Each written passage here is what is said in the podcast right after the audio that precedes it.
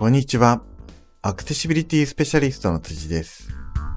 スマート HR がお届けするアクセシビリティタイム。このコンテンツでは、スマート HR のアクセシビリティ向上の取り組みをご紹介します。お気に入りのお茶やお菓子と一緒にお楽しみください。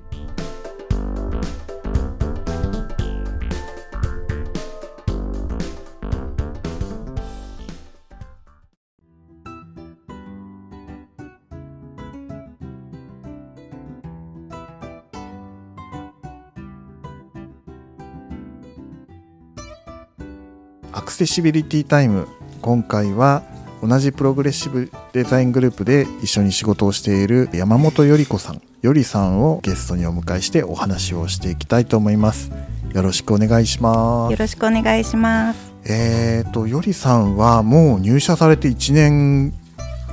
ちょうど1年ぐらいですよねそうなんですよ。あともう本当に数日で一年になります。早い。早いですね。本当にあっという間でしたねあっという間でした。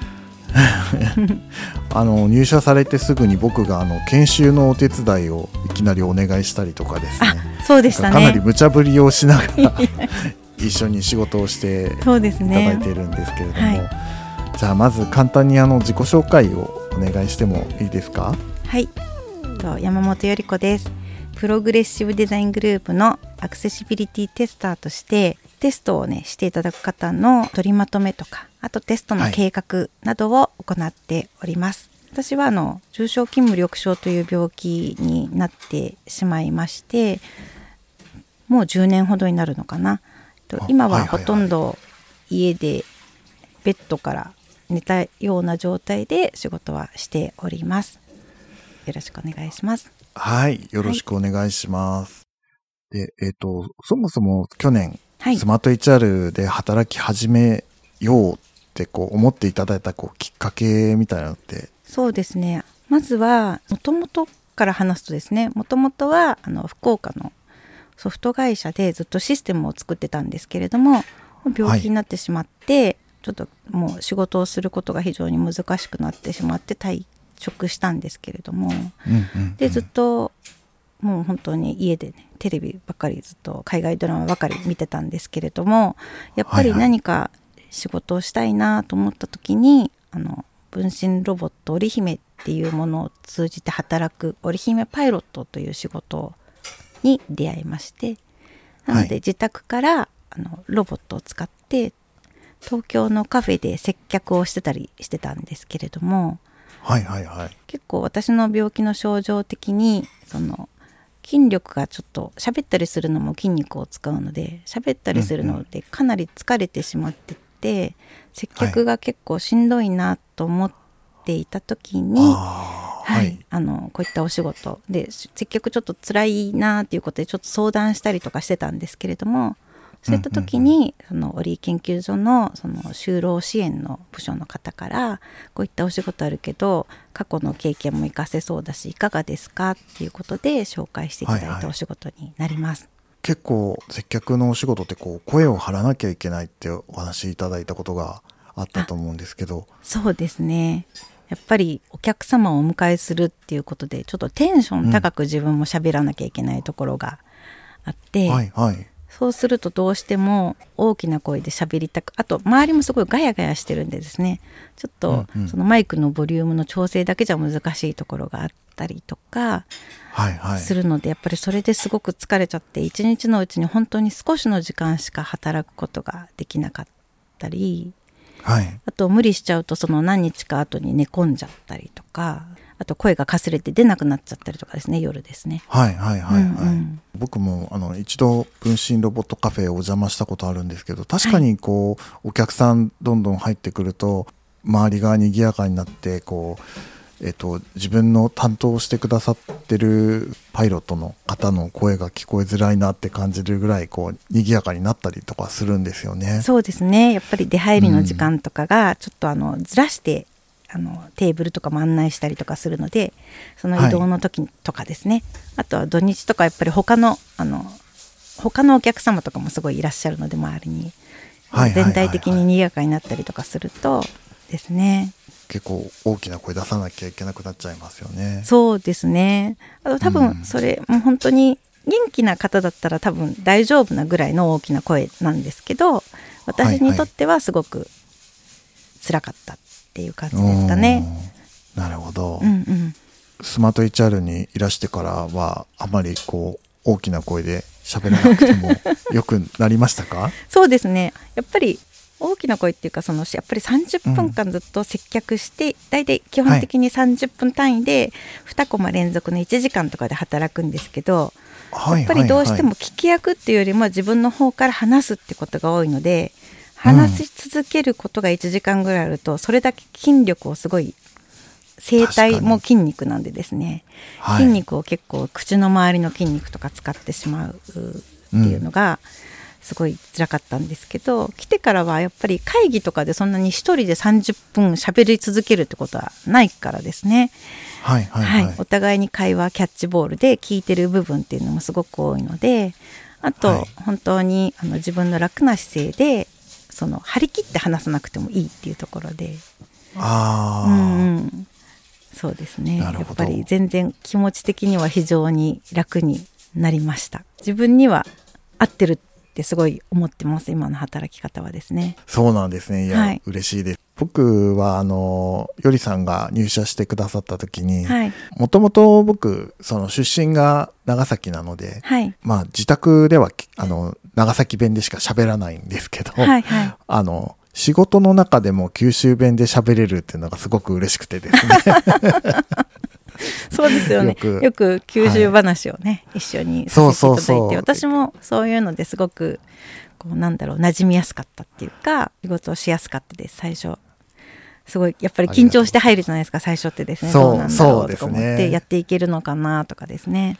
はい。そういったところがすごく働きやすかったですありがとうございます。今は何時間ぐらいお仕事をされてるんでした今はですねもう普通にあの正社員の方と同じように8時間労働をしております、そうなんですね。そうなんですよ。もうちょっと自分的にはですね信じられない感じです。そうですよね。その前までは本当に1日最高で2時間までって言っててそれも週毎日はちょっと辛かったんですよね。で、はい2時間働いたらもうぐったりしちゃってうん後の,、あの1日の時間本当に何もできなくて寝てるって感じだったんですけどはい。やっぱり多分あの今はこう考える時間がすごく多くて筋肉は動かさないみたいな感じでですね、なので多分自分にすごく負担のない働き方ができてるんだなっていうふうに思ってます。アクセシビリティテスターのはい。こう、方々のマネジメントを主にお願いしてると思うんですけれども、はい。最初の頃と比べて変化とか良くなったところとかってあったりしますか？最初の頃はもう本当にまず自分一人だけだったしですね。あと最初自分もよくわからないし一体何をしていったらいいんだろうなっていう感じの手探りな感じがすごくあったんですけれども、だんだんだんだんメンバーも増えて目標とかも定まってきて、はいはい。あの自分の中の目標もできてきてあと全体の目標っていうのも持つことができて、じゃあそれを叶えるためにはこういう勉強しないといけないんだなっていうようなことを考えることができてそういったところがすごい変わってきたなっていうふうに思ってます。そうですよね。お仕事をお願いする側の僕も本当に手探りだったので。そう最初はですね もう最初のところだったからですね本当に。そうそうなんですよ、うんうんうんだからそのよりさんにこう手伝っていただいてテストの流れみたいなのを作ったりとか、ね。ねいろいろ大変なことは いろいろお願いしてきたんですけれども。いえいえもうすごい楽しかったです。いろんなことをこうどうしたらそこに行けるのかなとかいうのを考えながら一緒に皆さんにいろいろ教えていただきながらやっていくっていうことがやっぱりすごい楽しくってそういう働き方ってすごい好きだなっていうふうに思うのですごい毎日本当に楽しく仕事してますね。あありがとうございます、今はアクセシビリティテスタープロジェクトはどういう感じで皆さんテストをされてるんですかね？今はですねご自身の特性を使ってそのはい。テストをされる方と、あとはあの JIS のあの試験っていうのと2つ大きく流れ的には分かれてると思うんですけれどもそういったところで出た問題点っていうのをみんなで共有しながら特性のテストで出た問題点も実のテストで出た問題点もみんなで共有してそれどこに問題があるのかとかいうことを精査しながらあの、うんうん、開発のチームにフィードバックしていって少しずつ問題だったところを直していくっていうところまで出ていっている感じですかね。はいはいはい、はい、テストをやってくださる方もテストを実施することで自分もプロダクトの改善に貢献できてるっていうところはこれまでの障害者の働き方とちょっと違うのかなって思ってたりするんですけど。ですね。すごくそれは思います、うん、テストをするにしてもテストしてるだけではなくて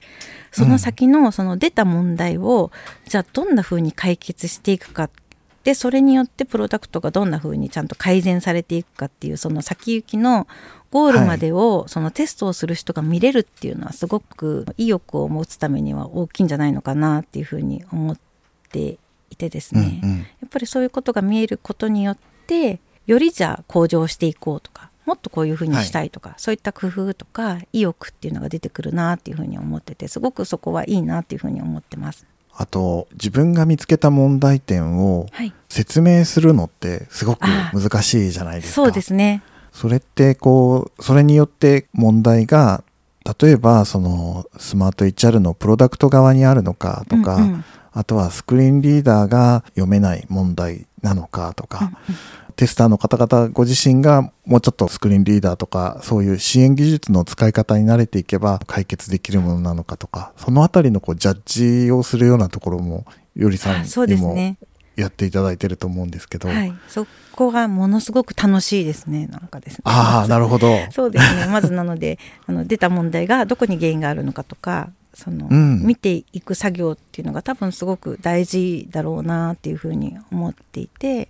そういったことを判断できるように人になりたいなっていうのは非常に思っているしやっててすごく自分も楽しいと思えるところですかね。やっぱりなんか、うんうん、あこれかって思ったその発見の瞬間っていうのがですね。そうですよね。めっちゃ楽しいですね。これやそれこそ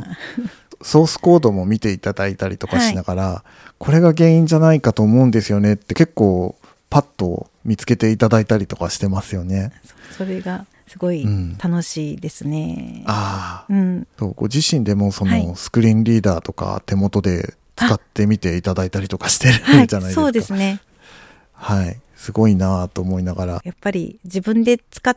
てみることじゃないとわからないことっていっぱいあるなっていうふうに使ってみて改めて思いました。その、はいはいはい、結局お願いしてやってもらうんじゃなくて自分でもそのスクリーンリーダーっていうものの特徴とか特性とかが分かることっていうのは、はい、テストする上で大事なんだなっていうのは非常に感じているのでいろいろ試してあのいろいろ学んでいきたいなっていうふうに思います。ありがとうございます。アクセシビリティタイムじゃあちょっと話題を変えまして、はい、えっと、よりさんテスターのマネジメントをやる傍ら、はい、あの、最近、障害平等研修っていうのを全社向けに実施してくださってますよね。はい、そうですね。させていただけるようになって非常に嬉しいなと思っております。はい。はい、簡単にこの障害平等研修っていうのがどういう研修なのかっていうのをご紹介いただいてもいいですか？はい。障害平等研修っていうのは、あの障害者が障害者自身がですねファシリテーターとなって進める障害学習というものになります。これは何かを教えたりとかするようなあの研修っていうことではなくてですねみんなで一緒にそのグループワークなどをやりながらあの一緒に考えていきましょうっていうことなんですけれども広い意味では人権研修になると思っています。はいはい。はい。なのであのそういったところをその障害世の中にある障害ってどこにあるのかなとかまず見つけて、うん、そういったものを見るっていう社会モデル障害の社会モデルの視点を獲得してですねじゃあそれをじゃあ解決するためには、じゃあどうやって自分はどんな風にしていったらいいんだろうかっていう具体的な行動を考えるっていうのが目標になるような研修になります。はいはいはい。はいなるほど。なんか、これまでの行われてきた研修だと、障害者っていうのは、その一ユーザーとして参加することが多くって、障害者の人にも使えるようにとか、障害者の人が困らないようにみんなで頑張りましょうねみたいなのって多かったじゃないですか。そうですね。そのあたりはやっぱり僕も一回あの、障害平等研修に参加させてもらって、すごくその他の研修と違うエネルギーを感じるなと思った記憶があります。そうですね。障害者と障害っていうのはもう全然違うものなんですけれども、はいはい。割と同じもののように受け取られがちうんだと思うんですよね。全く別の言葉なんですけどもなのでそういったところからまず始まってそうですねその私も自分が機能的障害をその自分でその歩くことが難しくなったりとか、い、ろいろ重たいものが持てなくなったりとか、困ったことがすごく増えてきて、あはい。世の中ってこんな風に障害を持っている人にとってはものすごい生きづらいものなんだなっていうことを 実際の問題として自分がものすごく体感してから改めて考えることがすごく多いんですけれども、はいそういった。ことを皆さんと共有してその、うん障害があっても障害がなくてもみんなが生きやすい社会になれるようにしていけたらいいなっていうのをみんなで考える時間なんですけどすごいあの、うんうん。難しいっていうか今ってその学校とかでうん。道徳の時間とかで自分もそうなんですけどはい。優しくしなさいっていうことをすごく言われて育ってきててそうですね。そうその優しさっていうものが、その実はもしかしたら上から視点で見てることになってるん。じゃないかみたいなそれは確かに感じますね。すごい優しさっていうのは難しいなっていうふうにすごく思うんですけれども心とか優しさとかですね、うん目に見えなくってすごく曖昧でたくさんの意味を含んでる言葉だと思うんですけど、そういったもはいのすごく難しいなっていうふうに思っていてその、うんえっと、スマート HR に入る時にすごい優しさ禁止って書いてある言葉がものすごく嬉しくって この会社素晴らしいって言ってすごくあのその。ね、あの紹介してくださった方に力説したんですけれども、やっぱりそういったことを目標にスマート HR では掲げてるっていうことがうん本当になかなかないことなんじゃないのかなと思っててですね。そうですね。ほ本当はどこの会社も同じように優しさじゃない視点でアクセシビリティをやっててくれればいいんだけど、なかなかそういう会社ないですよね。そうですね優しさではなくて仕組みで解決するっていうのも本当にその通りだなとは思っているので、そういった点もその障害平等研修を受けていただくことで改めてまた考えたりとかそう何か感じることがあっていただけたら嬉しいなっていうふうに思います。生活してるとその優しさとか思いやりってすごくいいことだし全然悪くはないんですけれども、い。ろんなことがその優しさとか思いやりとか心っていう言葉の中に入り入り込んじゃってこうん。う切り分けがすごく難しくなっているんですけれども、そう、そうですよね。これは優しさとか思いやりに関係がなくて仕組みがあるかないかで平等か平等でないかっていうことになっている問題だっていうことが世の中にはたくさんあるっていうことを見る目を皆さんにですね私も含めて本当にはい私もはい自分も本当にそうだったなっていうふうに気づかないこともいっぱい多かったし自分も本当にそういう差別的な考えがあったんだなっていうふうに自分を振り返っても思うんですけれどもそういったことがそうですね広がっていくといいなと思います。確かに。僕なんかもやっぱり自分の障害である視覚障害に関しては、うんこう、結構敏感にいろいろ考えられてるつもりではいても、うんやっぱり他の障害に関して自分は全くあの差別しないでうん平,、うん平等にというかうん。考えられてるのかっていうとそうではない気もするのでう、なんか本当にいろんな視点をね皆さんに知ってもらって仕事の中で活かしていただけるようになるといいですよね。そうですね。なのでせっかくもうすごく良いスマート HR の製品がますますいろんな人に何もこう躊躇することなく使っていただけるものになったらいいなっていうことでそういったものをアクセシビリティテスターとしても目指して作っていける一つの力になっていきたいなっていうふうにも思いますし、はい。ですね。はい。ありがとうございます。そうしましたら実際に、えー障害平等研修ってもう何回かやってらっしゃるんですよね。そうですね。今3回させていただいてます。はい。はい。これ大体こうはい。どのくらいの期間に1回とかってやられてるんですか？いやまだあの始まったばっかりで期間も何もかも手下がりなんですけれどももともと障害平等研修っていうのは本当はオフラインで対面で3時間行う3時間で行う研修なんですね。ただ、はい。あの会社に向けてということで今はオンラインで最初は1時間でやったんですけれども、1時間はやっぱり非常にすごく世話しなくて本当に難しいということで、15分長くしていただいて今75分でやらせていただいてるんですけれども、やはりすごくつ伝えたい一番本当は目標としている自分の行動を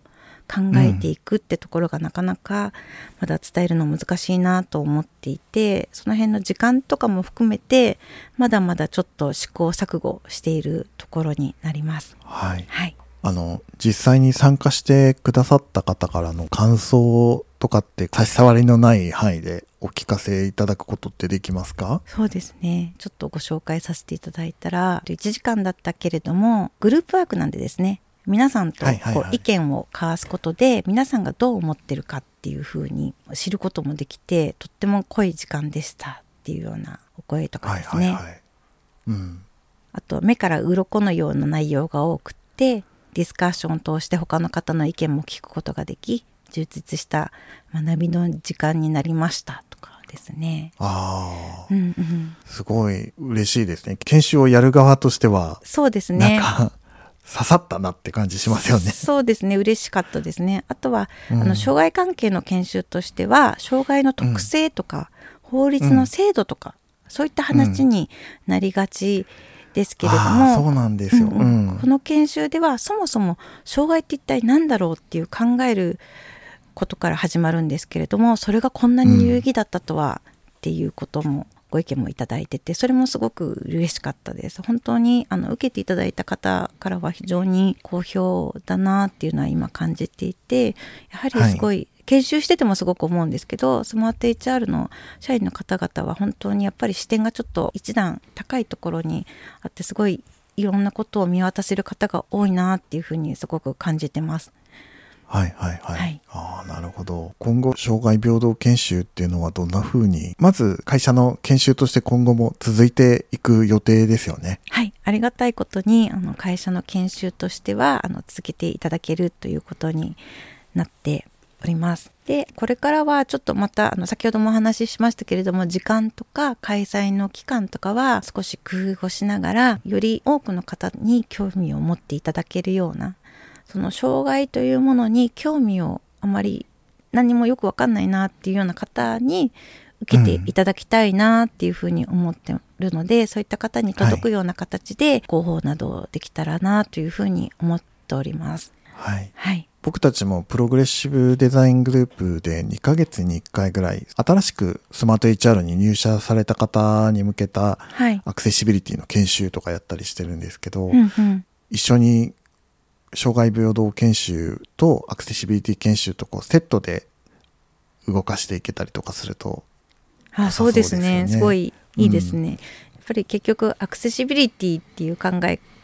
方っていうかですね、それも本当にもうそういった話なので、アクセシビリティは優しさじゃないんでですね。はいはいはい。はい。そういったことを一緒に考えて研修できていければいいなっていうふうに思います。はい。ありありがとうございます。がとうございます。他に何かアクセシビリティタイムのリスナーの皆さんにお伝えしたいことなどございましたら、ぜひ遠慮なく。アクセシビリティタイムをですね、聞いていただける方はすごい嬉しいなって思うんですけれども、はい。あの、私はですね、自分が障害を持たなければ多分アクセシビリティにこんなに興味は持たなかっった残念な人だと思うんですけれども あのこうやってですねあの興味を持っていただいて聞いていただけたらそれをですねぜひもっと広げてですねあの社会の中に当たり前にアクセシビリティがみんな考えてもらえるような世の中になるようにぜひですね一緒に楽しくやっていけたらと思いますのでこれからもぜひですね、はい。聞いていただけたらと思います。私も楽しみにしておりますありがとうございます。あのアクセシビリティタイムはですね実は感想を寄せてくださった方に、はい、弊社のノベルティをプレゼントしようという企画を今、ね、はいやろうとしてまして、ね、えー、素敵じゃないですか。よりさんもご存知のアクセシビリティを プレゼントしようと思ってるのであのもしこう聞いてくださってどんな感想を持たれたかとかお知らせいただけると作ってる我々はないと喜びますそうですよね。なんかあのちょっとでも感じたこととか思うこととか、はい、もっとこういう話が聞きたいとかですね。教えていただけたらすごい嬉しいですよね、うんうん、はいそう思います。今日は同じプログレッシブデザイングループでアクセシビリティテスターのマネージメントと障害平等研修を担当してくださってるよりさんにお話を伺ってきました。またアクセシビリティタイム次回の配信でお耳にかかりたいと思います。よりさん今日はありがとうございました。ありがとうございました。